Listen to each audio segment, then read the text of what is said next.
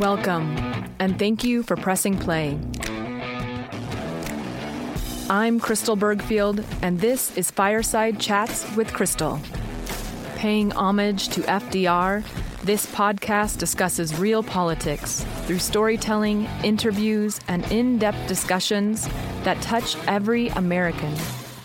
With the help of my guests, I will dive into the issues that plague our society and highlight new ideas that could contribute to a healthy nation. This podcast is part of a larger curriculum to educate Americans about our society.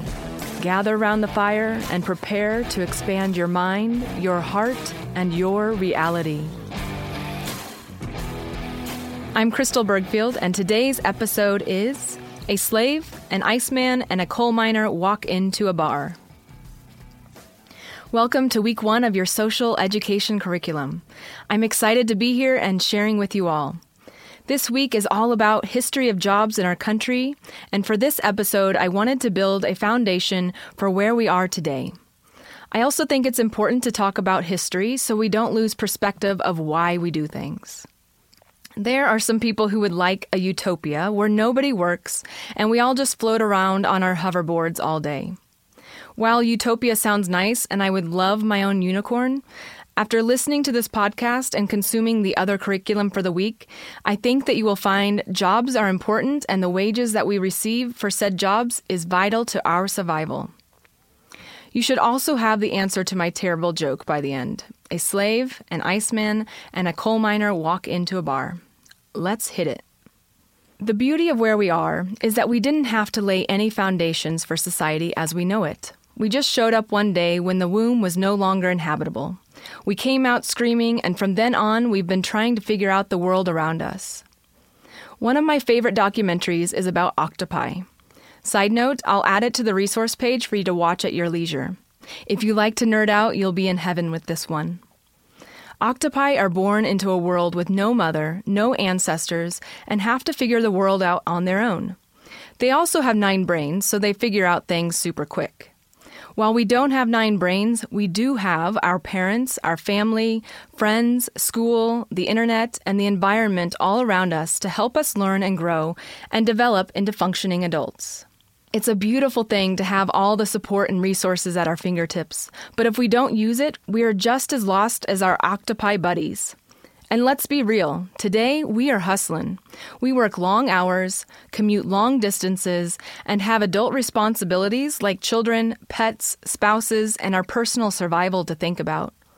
All of this doesn't really support our need to understand our environment and figure out the key to ease in this world. These days, it seems as if we are all working our asses off and not getting ahead. And statistics support this. Reading from an article by John Schlossberg, according to Pew Research, more than half of Americans live paycheck to paycheck. Half of us couldn't even come up with $400 in an emergency. The average household with credit card debt has more than $15,000 of it at 19% annual interest, making it virtually impossible to pay back. Most households are two missed paychecks from being completely broke. This is not a poor people problem.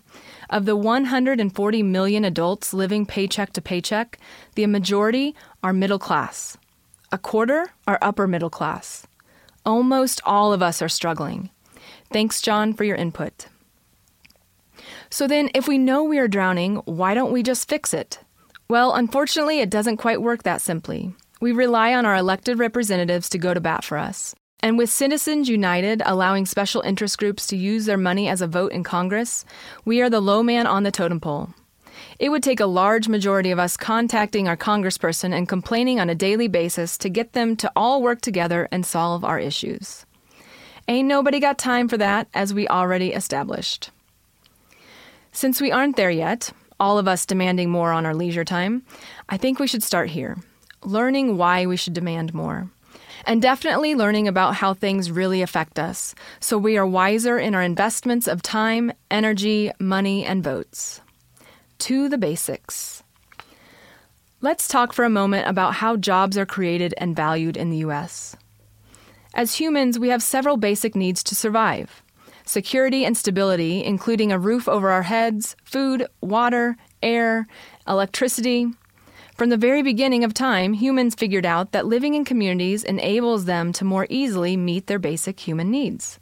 With community meeting basic needs, humans could then spend time and energy on growing and developing. Thus, societies began developing. Fast forward to today. We live in a society, and there are elements necessary for a large collective of people to live together. Basic requirements, including safety and security. For example, we have rules against violence to ensure the collective safety. We have an economic system to create and deliver goods such as food, home supplies, and currency to the people. This is where jobs come in. Jobs are created from a need. We take a lot for granted because so much in our society has been in place. But when we set up society here in the US, towns were established with stores, churches, schoolhouses. There were even metal workers, carpenters, doctors, and so on. Eventually, towns expanded into cities and economy became a thing. Jobs were created to meet a demand. And as demands shift, so do jobs. In the early 1800s, there were icemen to cut ice out of the lakes and rivers. When freezers came into play, the job iceman went away.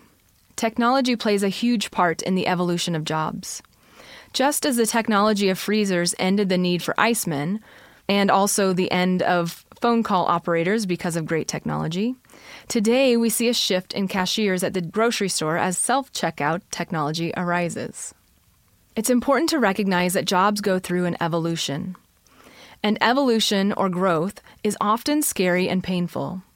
Retirees will tell you that there is a mourning period, a feeling of loss after ending a career. Many actually re enter the workforce because the fear is so real. Right now, we have coal miners and oil riggers fighting to keep their way of life, even as it causes harm to them, their families, and our planet. And I can't blame them. In a time when there is no financial stability in our country, why would anyone risk further instability? The truth is one, crude oil and oil mining poisons our air, poisons our water sources. And two, we cannot expect those industry workers to give up their way of life without trust that our leadership will ensure financial security to these people. This is just one example of how our systems truly intersect. We have a huge problem with the pillaging of our planet, but people's lives depend on the money they make pillaging. Can we shift forward beyond coal and oil production?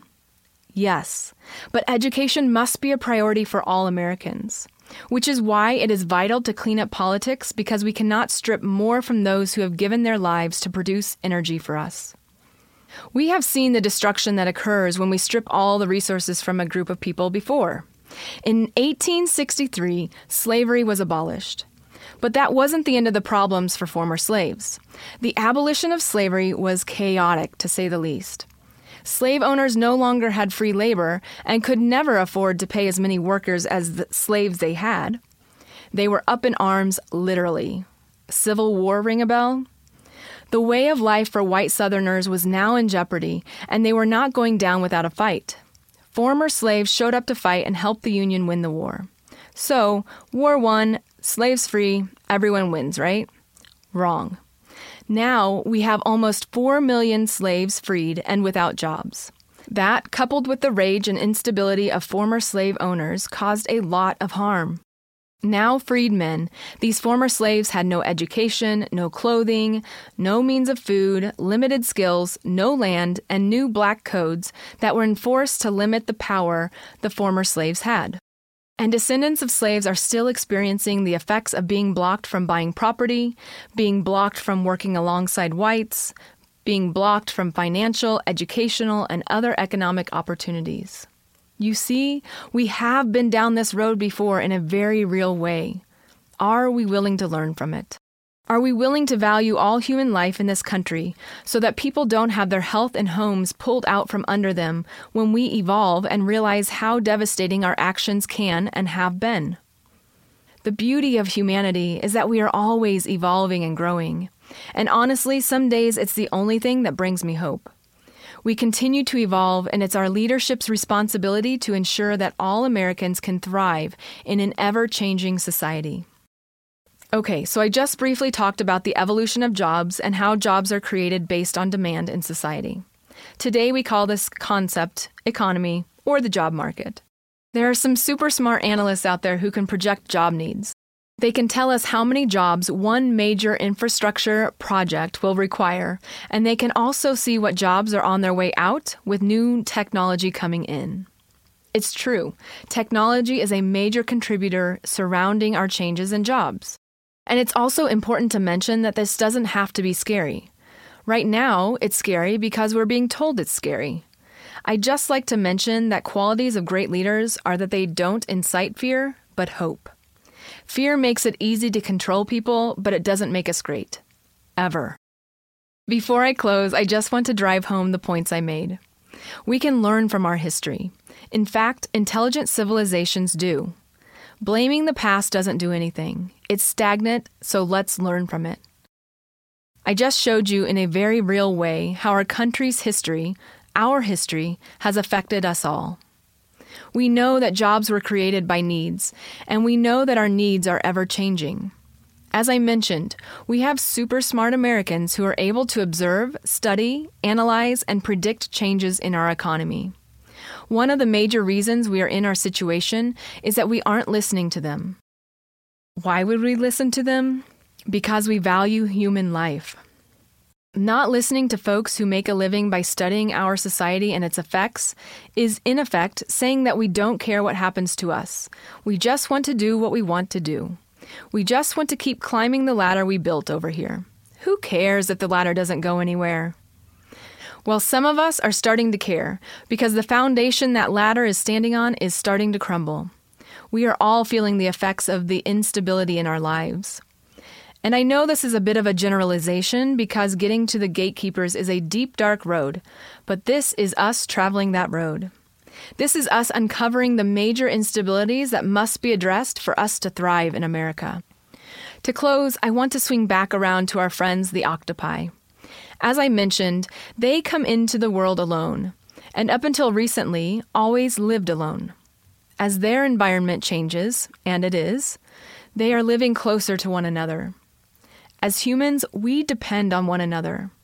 And while we would like to think otherwise, it's not possible. You wouldn't have the food you eat, the car you drive, the home you live in without others. With that, your homework for this episode is to consider the work that went into at least three things in your day. As you drink your morning coffee, get curious about how that coffee got into your cup.